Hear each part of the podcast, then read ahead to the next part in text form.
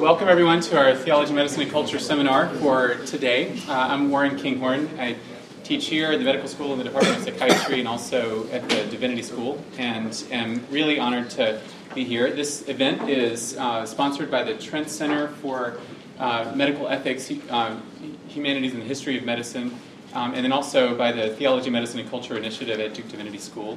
So we're really pleased that you're here. There's plenty of sandwiches over here, so please get lunch if you haven't. Help yourself. Our pleasure today is to welcome a very special guest who's with us from the University of Aberdeen in Scotland, Professor John Swinton. And the way we're going to structure today, Professor Swinton is going to say just a few things about some questions that he's been engaging. I'll have a couple of questions to prompt him and to get us started talking, but really we see this as an opportunity for us all to engage in conversation with Dr. Swinton. This is not intended as a lecture or something where we're going to be taking notes or having to listen for 45 minutes. It's really an opportunity for us to engage him, and I think you'll find that that'll be very productive to do. Let me introduce briefly Dr. Swinton. He is the Chair of Divinity and Religious Studies and Professor of Practical Theology at the University of Aberdeen. I always say that a little bit wrong, but that's probably close enough. He also is, I hope, John will correct me if I'm wrong about these things. He also is trained as a nurse in the UK, both a registered nurse for people with disabilities and also a registered mental health nurse, and practiced in nursing prior to and maybe even some concurrent with your theological training. He's also an ordained minister in the Church of Scotland. So he carries a lot of different identities and sets of training, and he brings that really beautifully together in his academic work. He is an engaging speaker, an engaging teacher, an engaging conversation partner, as I think you'll see today. He also has written a number of books that are quite beautiful. So a few of his books, this is not actually one of his books, this is the DSM. He's written beautifully about mental illness, more beautifully than the DSM, I think. One of his books that I'd recommend is called Resurrecting the Person, Friendship and the Care of People with Mental Health Problems. Another is a book that just recently won a major award from the Archbishop of Canterbury called Dementia, Living in the Memories of God. Just won something called the Michael Ramsey Prize, which is given only once every 2 or 3 years to a book of outstanding theological merit. And I would recommend this highly as well. And then one of my personal favorites that is almost impossible to find here in the United States, you have to go to Scotland, I guess, to get it, or go on Amazon, is this little pamphlet that's called Mental Health Inclusive Church Resource. Pamphlet. It's a book. You count that as one of your books? It's a book called Mental Health Inclusive Church Resource, a volume called Mental Health Inclusive Church Resource. It is a combination put together by an advocacy group within the Church of England, I think, that is both testimonies of people who live with mental illness and who are giving witness to their own experience within the church. And then also there's this extended reflection that Dr. Swinton co-wrote with Jean Vanier, who's the founder of the L'Arche Movement, and their voices are both very present in these chapters on a theological reflection on mental health and mental illness. And so I'd commend it to you. We want to welcome you here, John, to speak with us about reimagining mental illness, giving psychoses bodies. Well, good afternoon, first of all. You guys are not very friendly, I can sense that. It's a pleasure to be here. We're going to talk about a lot of things, I think, this afternoon, but it's a pleasure to be here to be thinking around issues of mental health and thinking around issues of relationship between theology and health in general. It's funny because, you know, before something like this, somebody like Warren or somebody like Brett, whoever he is, they send you an email and say, I need a title, and you give people a title, and then it comes to the time when you've got to talk to it, and you think, that's a good title, but what does it mean? But I think I know what it means then. So I thought the most straightforward way to begin our conversations was to talk to you about a piece of work that I'm really just beginning to get into, looking at mental illness, or more specifically, looking at a phenomenology of mental illness. Now, I'm reluctant actually to use the expression mental illness because it's very loaded and I think it raises issues, but I'll hold it there for now and we can think about how we can challenge that when we move on. And so the basic project itself is a phenomenological study, which means that what I'm interested in is how do Christians experience severe mental illness, right? How do Christians experience schizophrenia, bipolar disorder, and depression? And the way I want to do it is I really want to take a lead from something that Warren wrote ages ago, which was really good actually, and you may be surprised having read other stuff from Warren, but this was very, very good. And it was a critique of the DSM criterion for diagnosing mental health issues. And one of the things he pointed out was that pastoral carers have a tendency to begin their theological reflection with the diagnosis that's given to them by psychiatry, right? So we sit down and we think, okay, I'm going to do some thinking about schizophrenia. So what's schizophrenia? So we go to a psychiatric definition, and we say, that's what schizophrenia is. And then we build our theological reflection on the back of that and our pastoral responsibilities, as if that understanding of schizophrenia was the only one in town, right? Now, I'm not in any sense anti-psychiatry, but definitions of mental health issues in terms of diagnoses are for mental health professionals.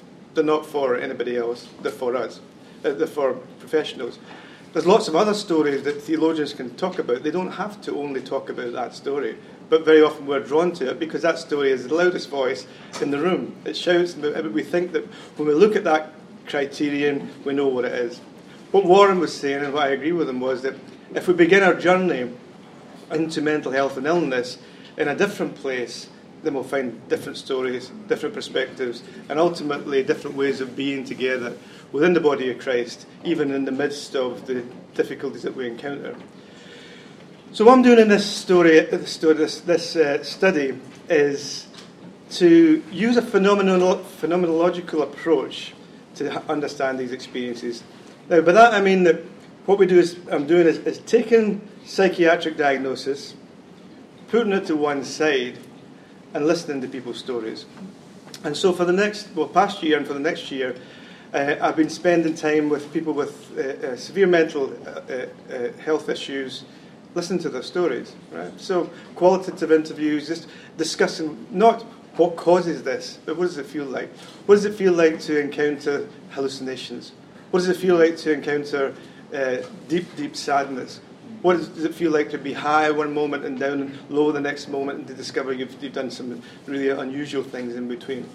And out of that context, I'm going to develop, if you like, a contextual theology of mental health challenges, within which the driver is not what medicine says, respecting what medicine says, of course. Well, not of course, I don't know. Is it an of course? Probably not. But at the same time, developing a counter-narrative within which we can understand these mysterious experiences differently. And so with that as a background, that's kind of where I want to speak into. Now, at the heart of what I'm trying to do is to reimagine mental health challenges, right? Now, excuse me. The way I wanted to think about imagination for its purposes is very straightforward, and I'll talk about it again on Tuesday. But when we think about imagination, sometimes we think about like your fantasy life, that this is something that you just dream up from nowhere. But actually your imagination, our imagination, is fundamental for the way in which we make sense of the world and the way in which we negotiate ourselves around the world. So it would be very difficult to cross the road safely if you didn't have a certain kind of imagination.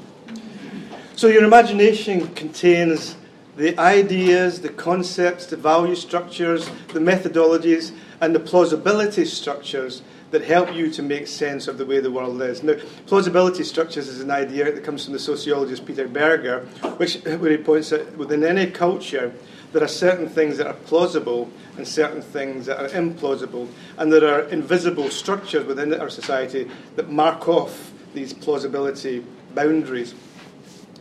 So your imagination captures all these different things. What we don't always recognise, and what's not so obvious, is that we're taught how to imagine. So a lot of the ideas and values and assumptions that come into our imaginative processes are given to us from culture. So given to us from the media, from our parents, from our churches, from society in general. All the time we're being fed with ideas and concepts that shape and form our imagination. Now, what I want us to be thinking about in relation to mental health and mental ill health is that the ways in which we've been taught to formulate or to imagine mental health challenges are quite narrow in their boundaries. And they're given to us from powerful voices within society, one of which may be medicine, but we also get that from culture, and we also get it from media, newspapers, all of these things. So our understanding, our imagination around the issue of mental health is created for us and given to us. The question is it the correct form of imagination?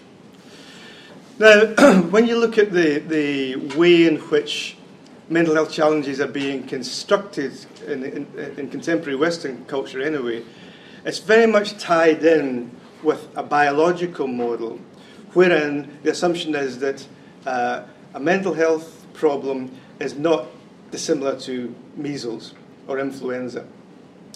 And so you in principle, will be able to track down all severe mental health problems to some kind of neurological or genetic structure. Now, the rationale behind that is that it destigmatizes it. And so, if you have something like schizophrenia, it's a highly stigmatized condition. I mean, the essence of stigma, the idea of stigma, Goffman tells us, comes from the slave trade, whereby a slave owner would buy a slave and put a mark onto that slave. And immediately that mark was put onto that slave, the person is reduced to the size of that mark. So they become nothing but that mark. And stigma functions that way. So as soon as you have a diagnosis of schizophrenia, you become a schizophrenic, and people can't see anything much more than that. So schizophrenia in that sense is not like influenza. No, if you have influenza, people don't say you're the flu. But if you have schizophrenia, people function in different ways. So the idea of reducing these experiences that we've come to call mental health challenges, mental health problems, mental illness, to neurology and genetics is a way of drawing it within the medical model. If you draw it within the medical model, then you destigmatize it because it's like diabetes or cancer or anything else. So at one level that works quite well. And that's kind of, you know, we're taught to fund our imaginations in ways that enable us to make sense of that particular explanation. But on another level, it works really, really badly. Because what you do if you do that is you take meaningful, purposeful experiences in the lives of unique individuals and reduce them to misfiring neurology or genetic malformation. When that happens, the person's experience becomes absolutely meaningless. There is no meaning to it. It's just biology. And yet, when you begin to talk to individuals, their experience is filled with meaning. It's not simply... A hallucination is not simply a symptom in the way that a runny nose is a symptom of a cold. It's a completely life-changing event within which you see yourself and the world completely differently, sometimes positively, sometimes deeply negatively.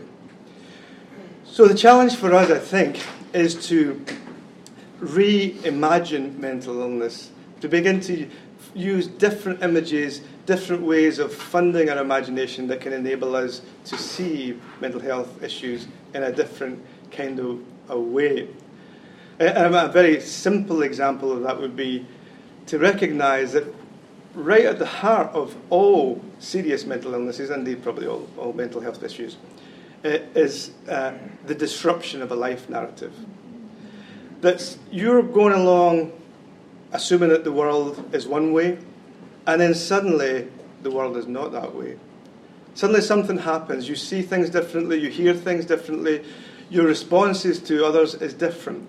Your story has changed in a fundamental way, and it's changed in a way that may never go back.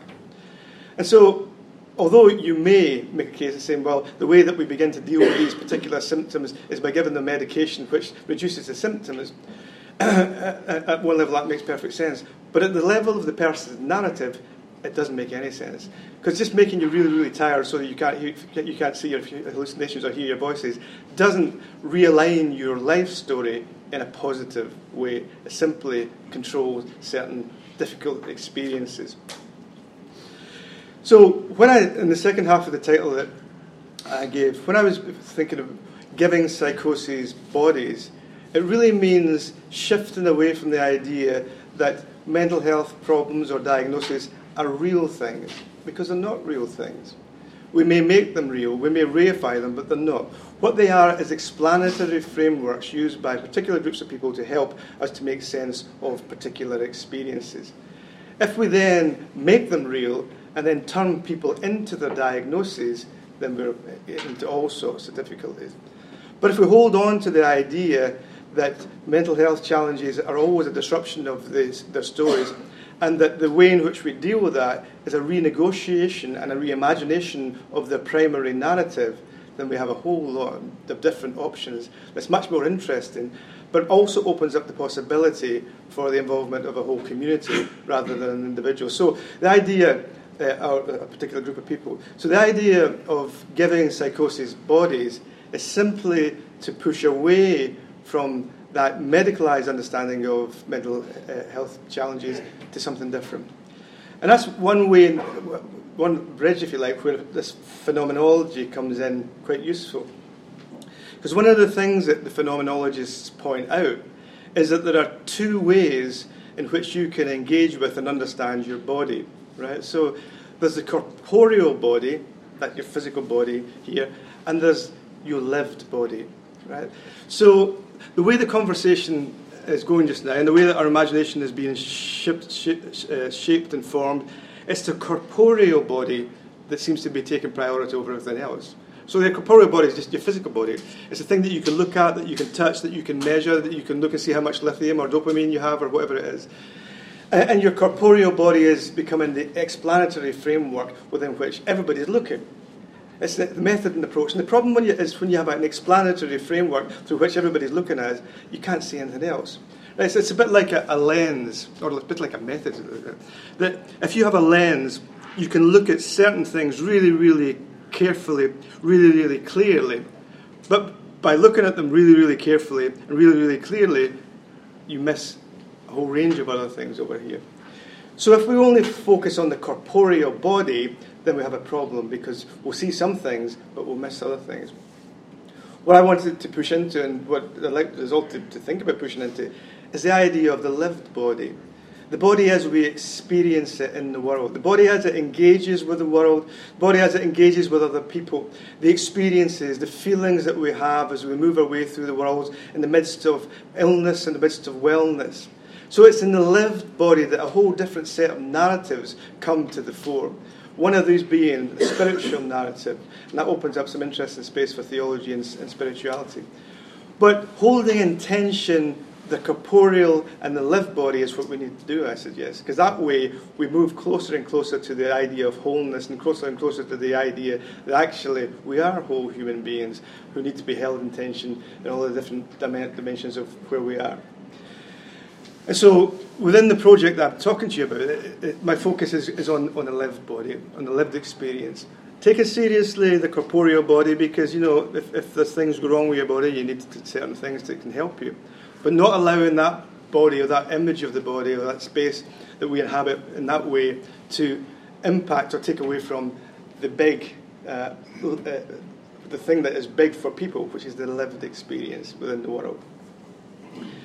And so, before I hand over to Warren for our conversation, one framework that we could think about in relation to bringing together theology and mental health challenges with a view to opening up new stories would be something like Walter Brueggemann's reflections on the Psalms, or Psalms of Lament. So for Brueggemann, he suggests that the Psalms of Lament are designed to help us to reimagine the world in the midst of tragedy.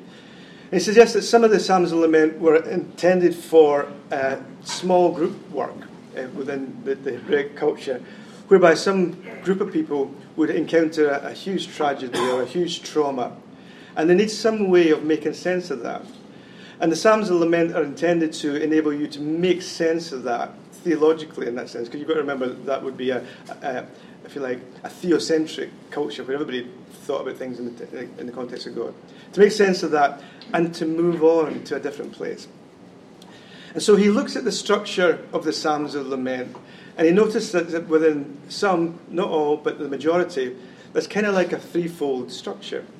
So the first part of the psalm opens itself up in absolute chaos.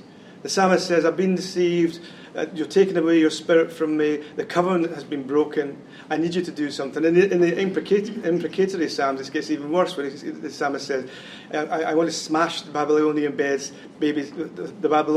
heads off the rock. So you get this really violent imagery to express the disruption.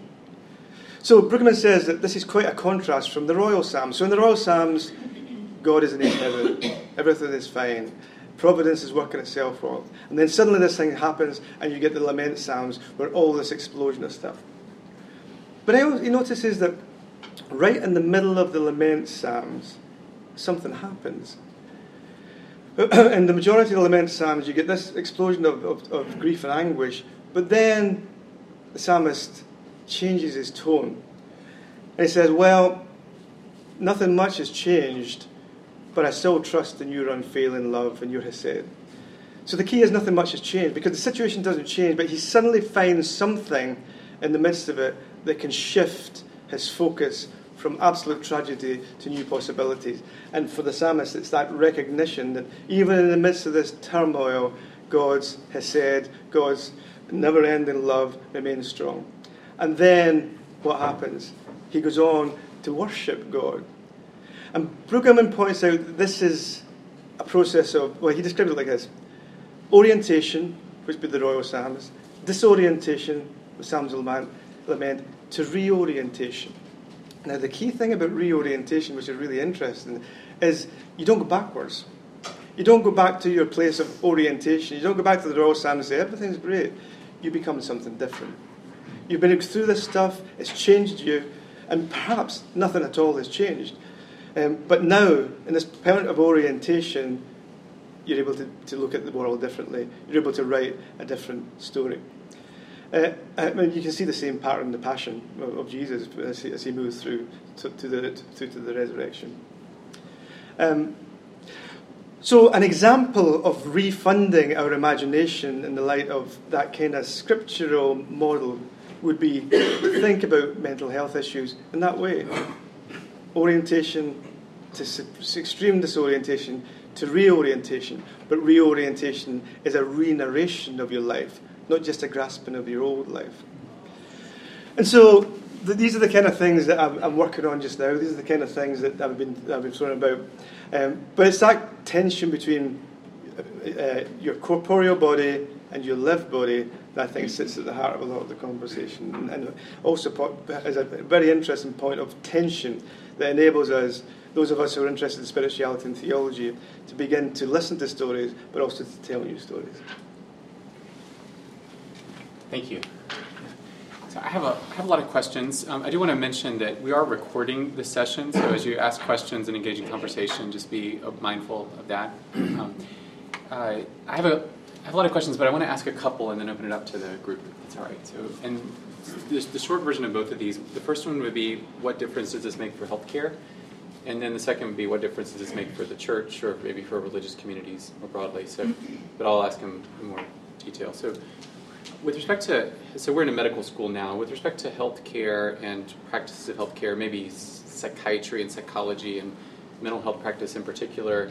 So when I first learned the DSM, I thought we were already there, because I was told that the DSM is actually an improvement over previous ways of describing mental illness, because it's itself a phenomenological system of diagnosis, because it gets to the experience of mental illness rather than, or mental disorder, rather than to ascribing cause or to reducing it only in the body.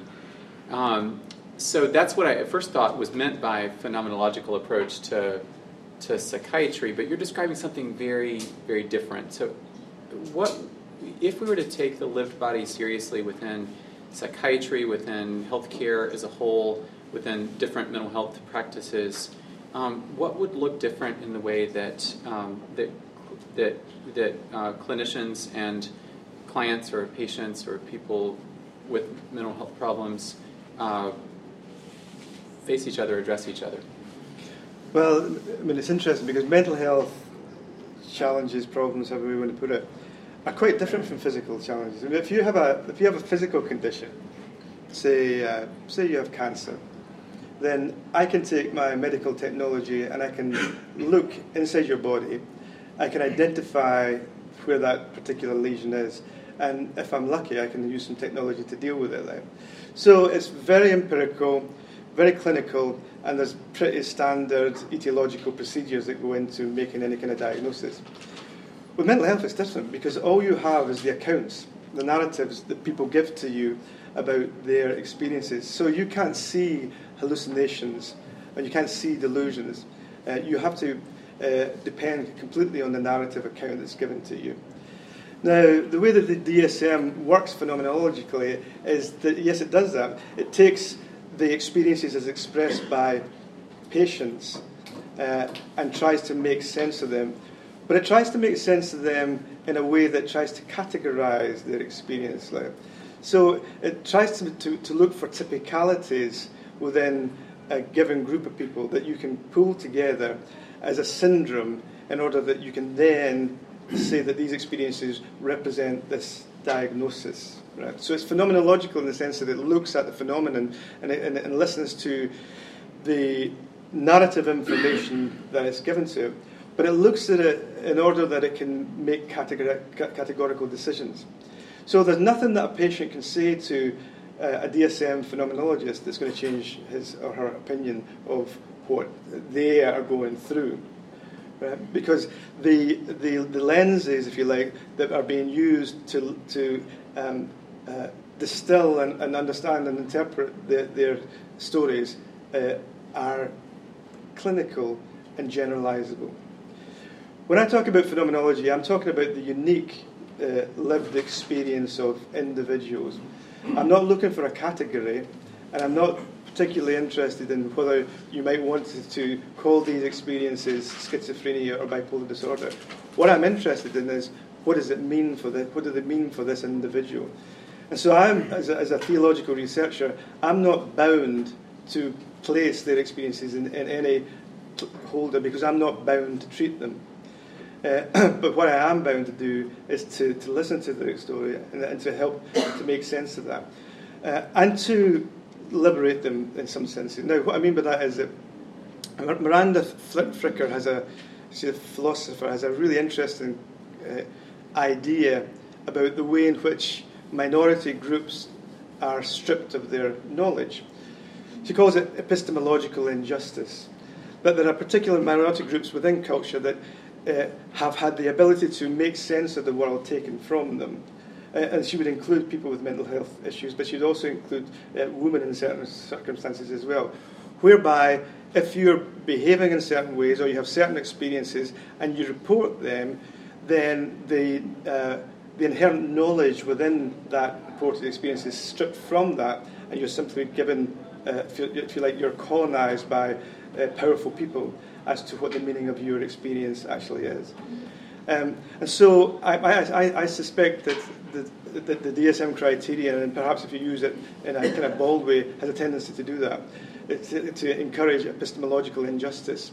What my approach is to encourage epistemological justice by taking these narratives seriously and not reducing them to what we think we already know, but actually open up the possibility that there's lots of things that we don't know that have healing potential that is occluded if we simply stuck within the psychiatric imagination of habit model. Thank you. Thank you. I'd like to explore more what that looks like in conversation and on the ground. The other The question that I have, if I can read maybe a... I thought you were going to eat your sandwich. Paragraph, exactly. That would be rather rude. That's right, that's right. So I'm kind of bored in person. A paragraph in your essays with Jean Vanier, which I just praised and said I loved. So there's this one paragraph, and I have to say, so the church is not called to become a community of psychiatrists. That kind of hurt my feelings. It is called to become a community of persistent patient love. Psychiatry and the mental health professions have their place, but their tasks are different, although complementary, from the tasks of the church. The church's task is to give people back their names. Can you say more about what you mean by that? What do you mean by giving people back their names? Well, it's very kind of you to quote from my pamphlet.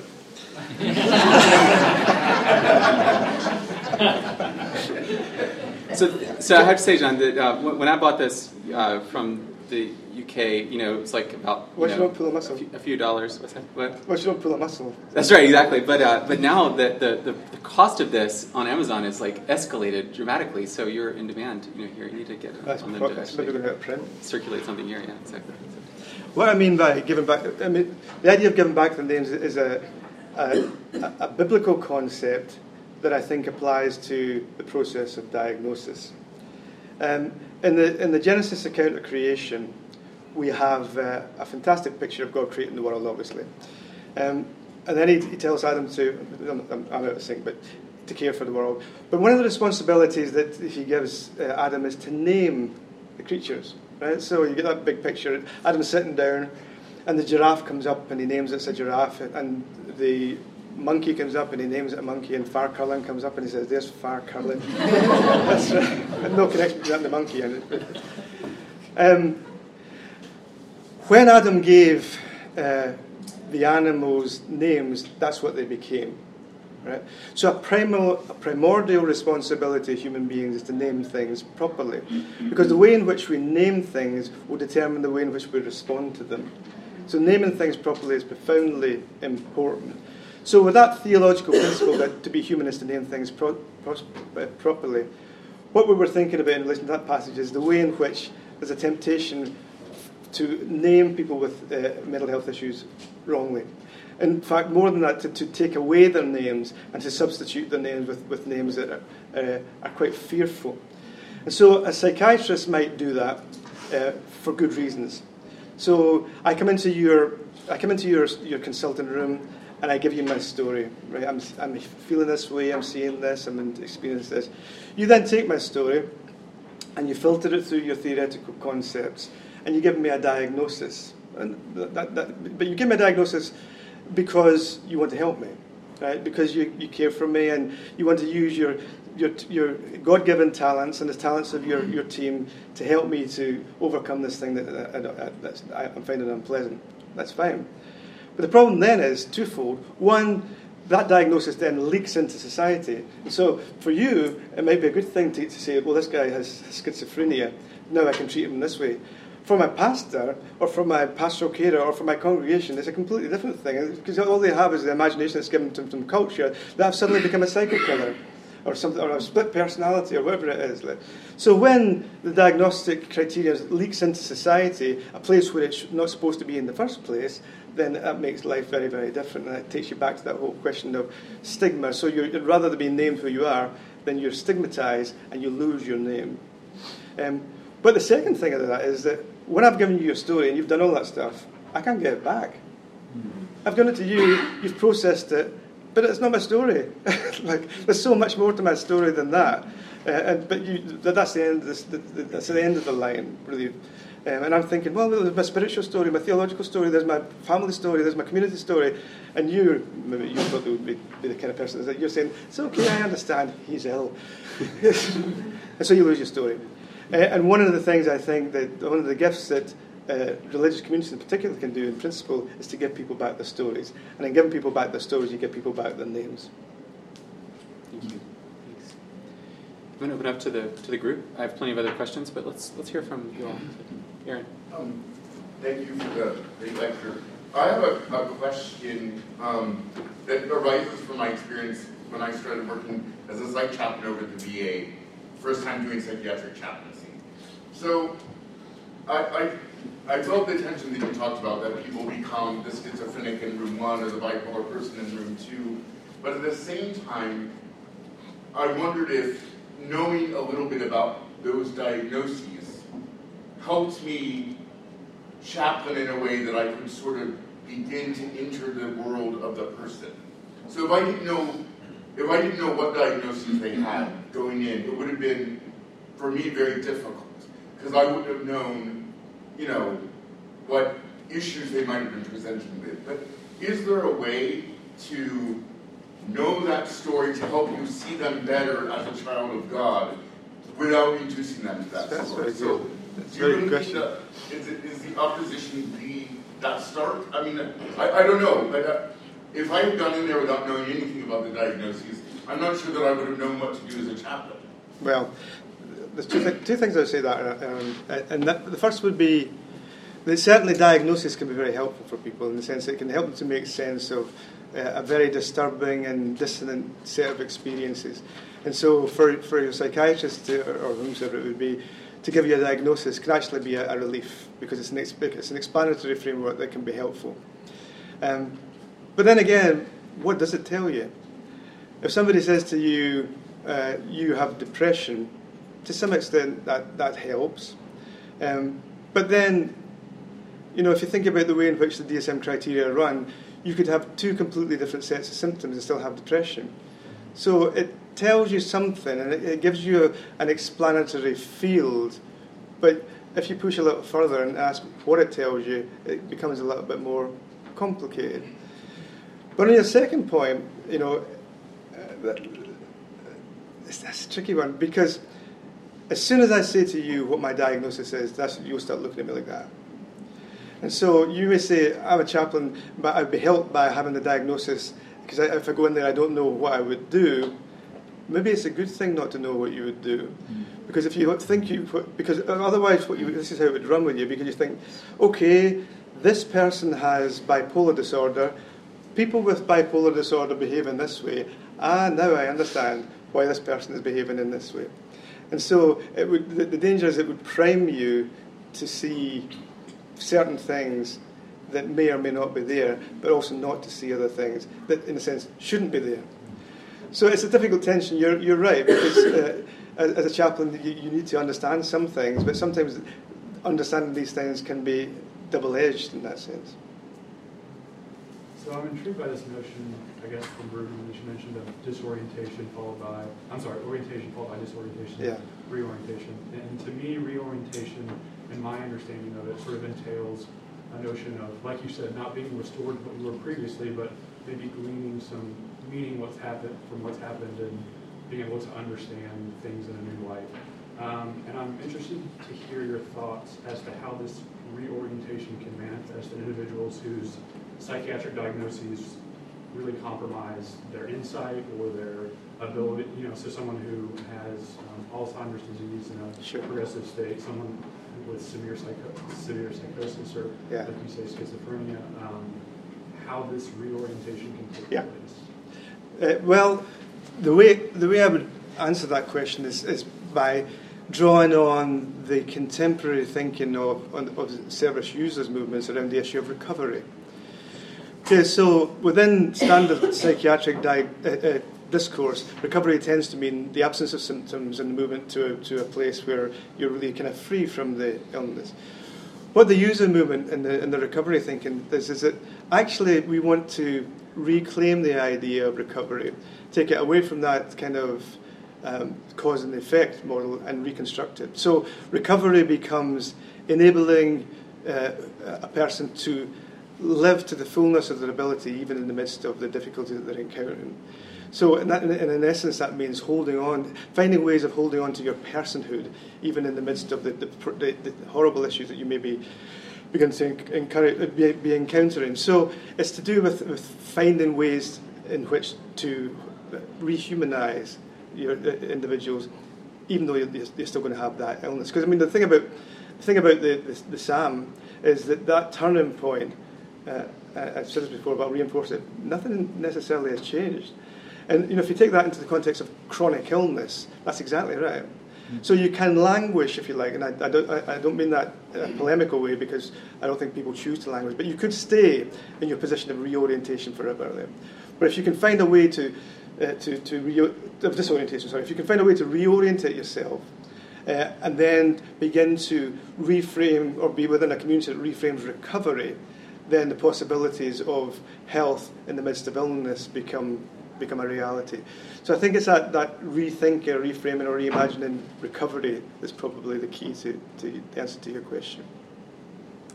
And you can see, Brueggemann's frameworks, you can see the same, it's an interesting way, as I say, in the life of Jesus. So you've got Jesus with at one level, the triumphalism of the entry, and then the passion, the disorientation, and serious disorientation, and then the reorientation of the resurrection. But the resurrection doesn't go back to the triumphant entry, and the broken body of Jesus still carries the scars. So it's not like everything's absolutely perfect, but everything's different. And so it's how you can capture that theological dimension in the practices that you do, you engage in, as you work with people to help to recover in that sense. It would be key.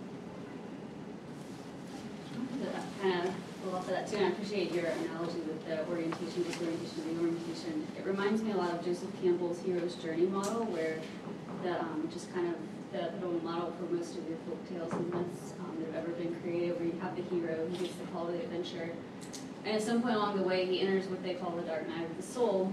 He passes through that dark night and ends up going back to the community with a gift. But the only reason he has a gift to give back to the community is because he passed through the dark night of the soul. Right. Seems like with mental illness, both the church and the medical system, we want to focus on the fact that that person is in the dark night of the soul and maybe treating the symptoms of being there. But I don't think we often focus on what can we do to help them re-enter the community and what is that gift that they have to bring. So how could the church work on helping that person transition or find that gift that they have because they went through that experience? Yeah, that's the thing. So Campbell, he's from New Zealand, right? I don't remember. I think he is. I know he's passed, but... I don't remember. Anyway, yeah, I mean, you probably want to be careful with the idea of the dark night of the soul, because the dark night of the soul is a spiritual experience that is a movement into something good and wholesome in that sense. And so, if you read the letters of Mother Teresa, arguably, she clearly was going through the dark night of the soul because she lost all her faith, but then moved towards something. Whereas I think people, particularly with depression, tend not to see it as a positive spiritual experience in that way. But how you move people through that is, I suppose the answer to it is accompaniment.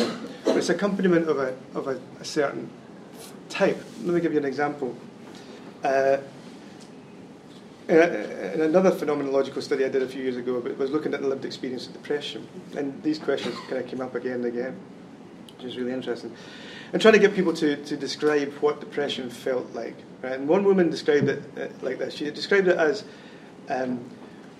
falling into a deep, dark pit. Right? And when she was at the bottom of that pit, she would look up, and sometimes there would be light, and sometimes there would be nothing. Right? And the walls of the pit were covered with some kind of slippery... So she couldn't do anything other than just sit at the bottom of the pit. And so the temptation there is to say, yes, well, our pastoral strategy is simply to sit with people. But she says, the last thing I want is people to sit with me. She wants out of that. So she wanted medication. And so she didn't want the kind of accompaniment where we just sit and wait. She wanted an accompaniment that took her out of that pit, really, in that sense. And so there's a kind of, within that's her story, there was a need for psychiatry, a need for medication, because she didn't want to be sticking there for long enough. But there was also a need for accompaniment, for people who were able to tolerate, and sometimes that's the right word, the sadness that she encountered and that she transmitted. Because one of the things that, I don't know if you've ever sat with somebody who's really, really anxious. If you sit with people who's really, really anxious, you'll come away and you're really, really anxious because your emotions transmit. And so it's developing the kind of faithful accompaniment that can cope with the fact that you will, in a very real sense, share in some of that. I mean, it's a little bit incarnational in some sense. You will, in a sense, share in some of that darkness, share in some of these issues, and then be able to have the strength of character to move with that person, even when they particularly want to. So I guess it's, the short answer is accompaniment, but it's accompaniment of a very particular type. But it's also an accompaniment that is hospitable towards people like Warren, you know, the old school. So it's getting that hospitable dialogue, because I think there is a good conversation between psychiatry and theology that runs around the idea of accompaniment. I had a friend who lives with bipolar disorder who heard me talk one time about a journey, and who just ripped into me because she said, when I am depressed, the last thing that it feels like is that I'm on a journey. It just feels like everything's fragmented. That's right. Everything is, there's no direction at all. And I've had to feel the tension of that. What does it mean? What does it mean to both affirm that in some way our life is characterized by journey, and also to reflect that from the inside, that's not how any of us feel at every given time? And what is that? How do we live with that tension? What is that? What does that look like? So you're clearly working specifically with mental health challenges. Do you see a need for something like this within other healthcare? I mean, the person with cancer also has a lived body and a lived narrative. That's right. Is there a need for that for doctors or others? Yeah, there absolutely is. I mean,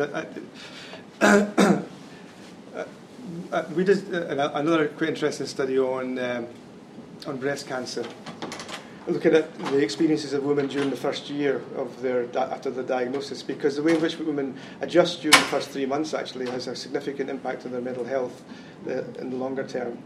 And so we spent a year just working alongside women with that, and their experience was exactly that. And the way that we captured it was that there were three dimensions to their experience.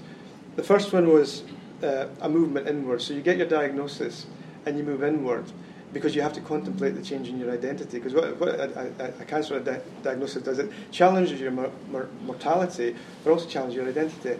And now I'm a cancer sufferer, which basically means that the best I can do is to be in respite in 5 years' time, because you're always either a cancer sufferer or in respite. So it never goes away. So your whole identity begins to shift and change. But then once they had kind of processed that, there was a second movement, and that second movement was outwards. And the outward movement was suddenly to realise that they were interconnected or connected into a really complex web of relationships. And so very often we don't realise how deeply connected we are to our community, to our family, and to all the different relationships, and that the cancer had an impact on each of these relationships. So while it was manifested within the individual, actually it was the community that seemed to be bearing a good deal of the responsibility and a good deal of the brunt of the condition. And then the third dimension for some was upwards, where they began to try to make sense of that theologically and to draw God into their social support structures. Because there's a very close connection between the relational connections that people have on a temporal level and the divine connections that we have in the transcendent level, because they actually function very similarly. You know, we draw people into our social networks. But it's that second or middle phase that I think is important in relation to your question, because cancer belongs to communities.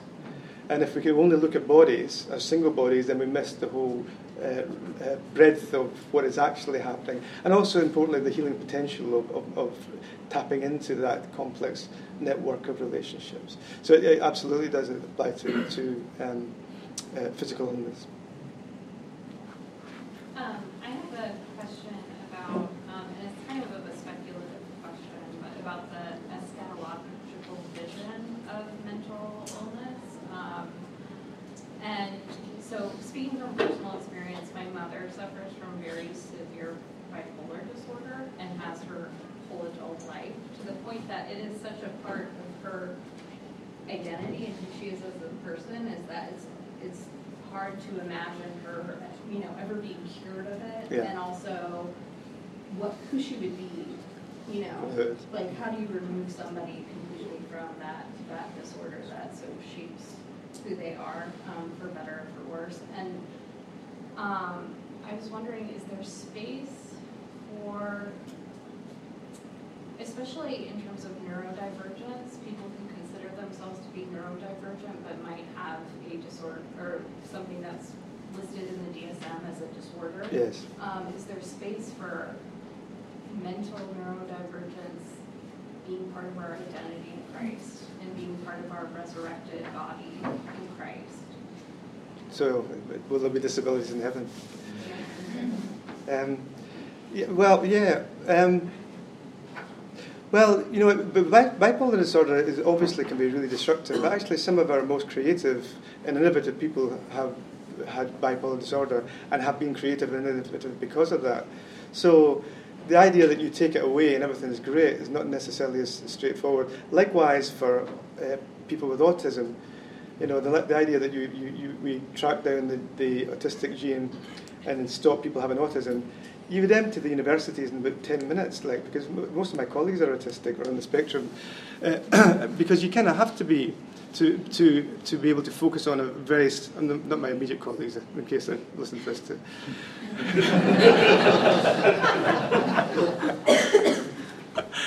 Because to be able to focus in on one small thing and spend years wrestling with it, like, you know, you have to have a particular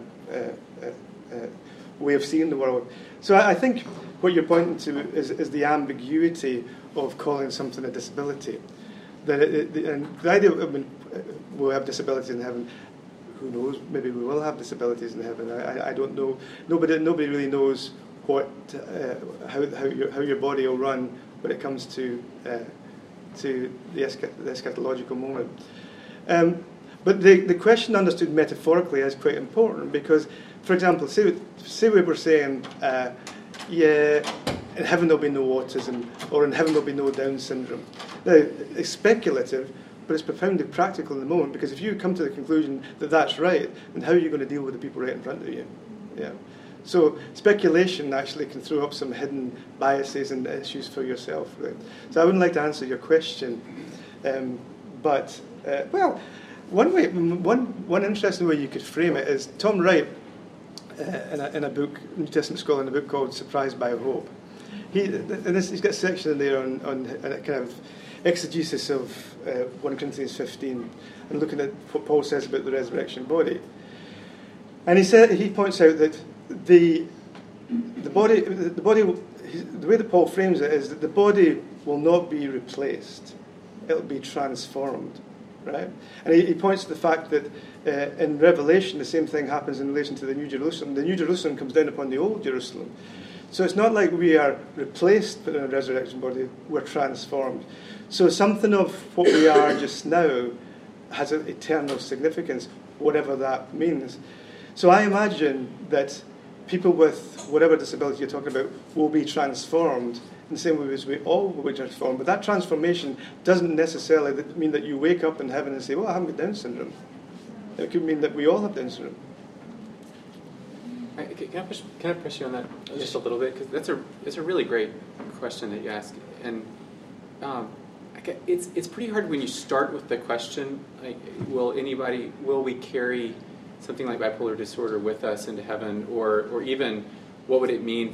What does it mean for this diagnosis to be part of identity? And because with that comes all of the assumptions, both about both the perhaps gifts, but also the hardships and other things connoted in that language of bipolar disorder. So I think maybe to press more deeply into what you were saying before, the opportunity is to think what does it mean to narrate a life with many beautiful gifts, some of which are deeply connected to sources of pain, and for those gifts to be fully manifest in healthy ways.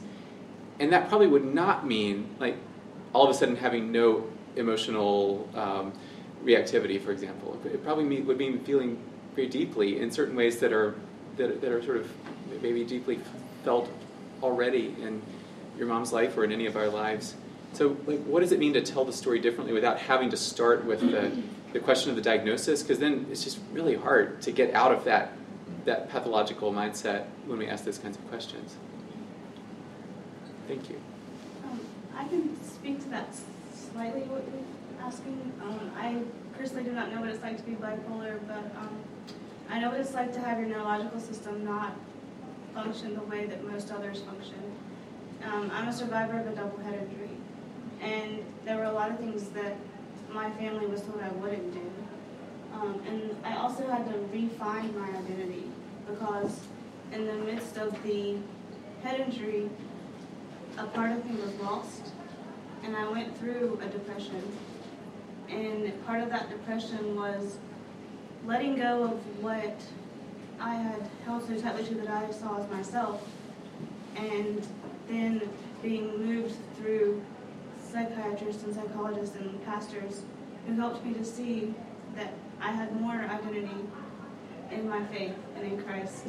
And so as I was able to move through those things, I began doing things physically that doctors had said probably weren't going to be possible, which is why I'm here today. But that attests to how the two worked together. And through Christ, I found my ability where there was supposed to have been more disability. If that makes sense. Really good. That's really good. And I think, you know, in relation to what you're saying, the idea of being in Christ is really, really important and really mysterious. Because one of the things that we often think is that we kind of create our own story and make up our own identity. Right? So you think that because you've done this, done that, and next thing, you are now who you are. Right? And so therefore you think if you have a head injury and you can't do this, then you're not. But that's not really what Scripture says at all. I mean, Paul's very clear that who you are is who you are in Christ. Right? So before I was a Christian, I thought I was a pretty decent fella. But then I suddenly discovered I wasn't. I was a horrible, sinful creature that was the redemption left. And so that's what being Scottish will do for you. That's right. Well, spot the Calvinist. And so suddenly, everything I thought I was before, I wasn't left. And so when I discovered that my identity was in Christ, everything that I thought before shifted and changed. And so it's not unique to having a head injury. It's actually something that we discover all the time. And what's really important is when Paul talks about it in Colossians, our identity is hidden in Christ. In other words, we don't even know who we are the best of times. Like, only God who knows who we are. We see through a glass darkly.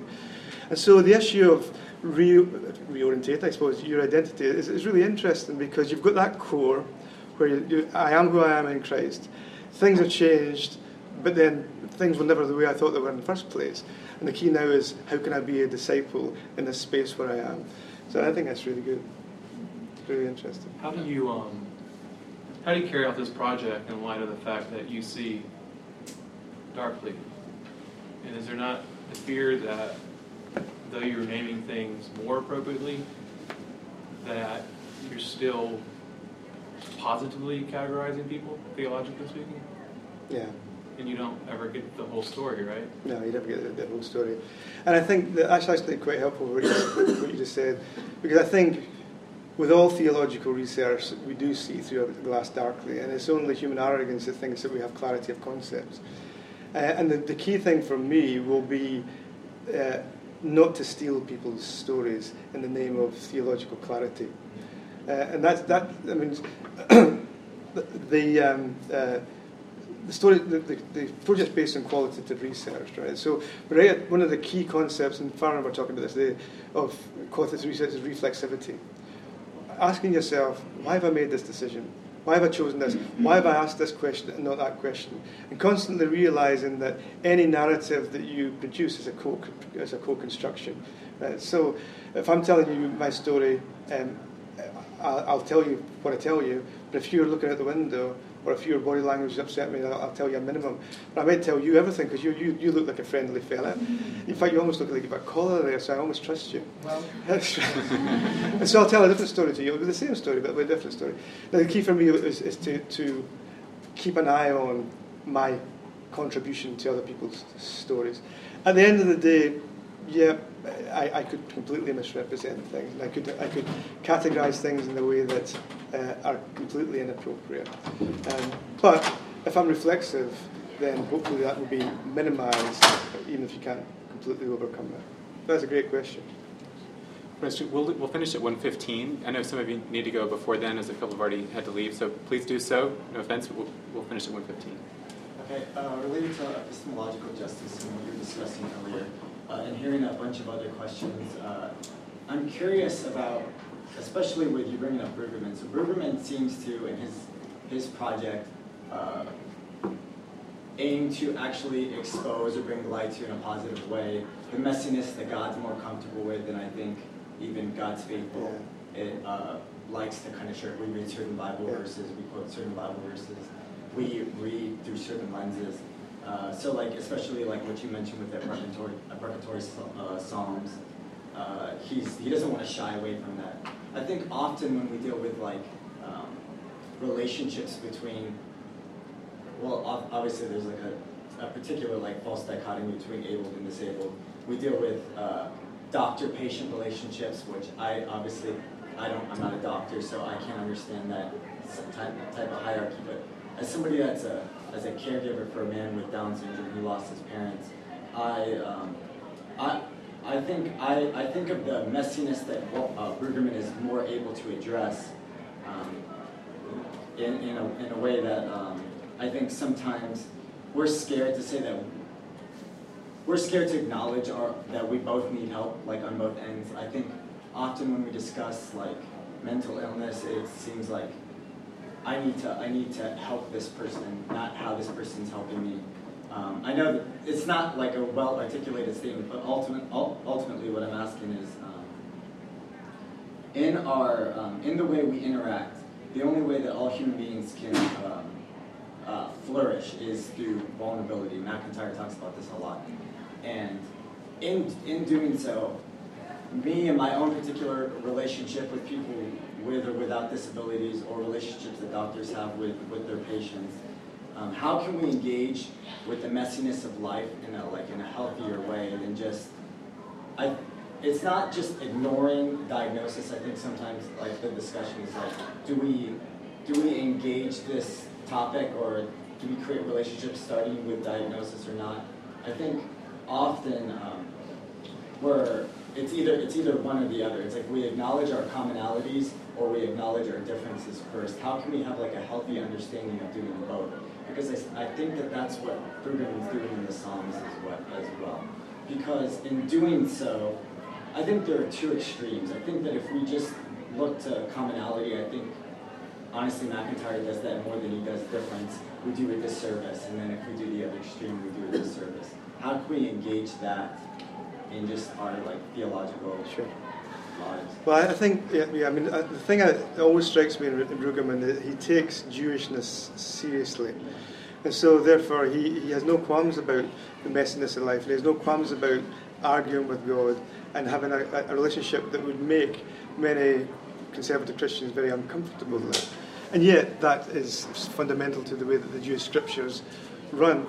So I guess part of the answer to your question would be that we need to learn how to dwell in the narratives of disruption in order that we can feel comfortable with the messiness of the world, in that sense.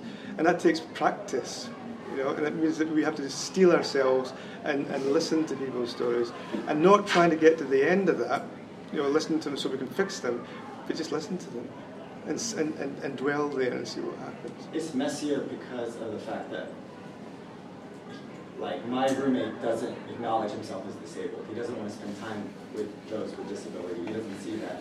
But my natural self-diagnosis is to call, that. And warring against that, I think, is the only way to actually for us to both flourish in that situation. That's very good. Thank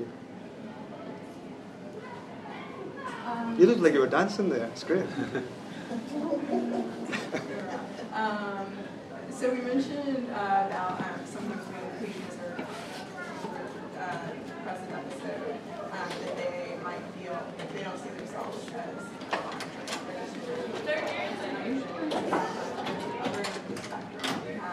patients who carry with a psychiatric diagnosis and have a spiritual experience. And have what? Sorry. Like a spiritual experience, or feel that they see Jesus or they talk to God. I'm just curious about what you see the role of the church, as well as the Christian physician, in interacting with those people. Well, there's two things I would say to that. One, that it's quite interesting because it's fairly clear that the content for people's hallucinations and illusions tends to come from culture. It doesn't disappear, it comes from something close. And so things like religious delusions, certainly in Europe, would be relatively rare, whereas thinking about you're a soap star or a member of The Simpsons or whatever, it would be more common. Right? So, in other words, there's a cultural construction there that needs to be taken into consideration. The second thing in relation to how churches should respond, well, is your question how churches should respond to religious delusions? Yes. Yeah. Well, you have to be careful with delusions, because sometimes if somebody says to you, I'm Jesus, right? You may say, well, it's a delusion and it's terrible. But that can sometimes be a primary source of self-esteem for that individual. So the delusion itself actually may have a function beyond that which seems to be apparent. And so if you, as a religious person, come in and say, well, you can't be Jesus because Jesus is something else, then even though theologically you may be correct, but I'm sure you probably would be correct, actually, from a psychological point of view, there are other issues in the midst of that. And that, I think, is when you need to have a good ongoing conversation with psychiatry. And the way that Andrew Sims, who's a British psychiatrist, kind of tries to work with that, is he says that if our religious belief is manifested in a way that's recognisable within the symptomatology of the DSM criterion, then the chances are that it's a manifestation of their illness. So if it just appears from nowhere, and if it fits the criterion of whatever illness that the person is experiencing, but if it doesn't, then it might be real. Actually, both ways it might be real.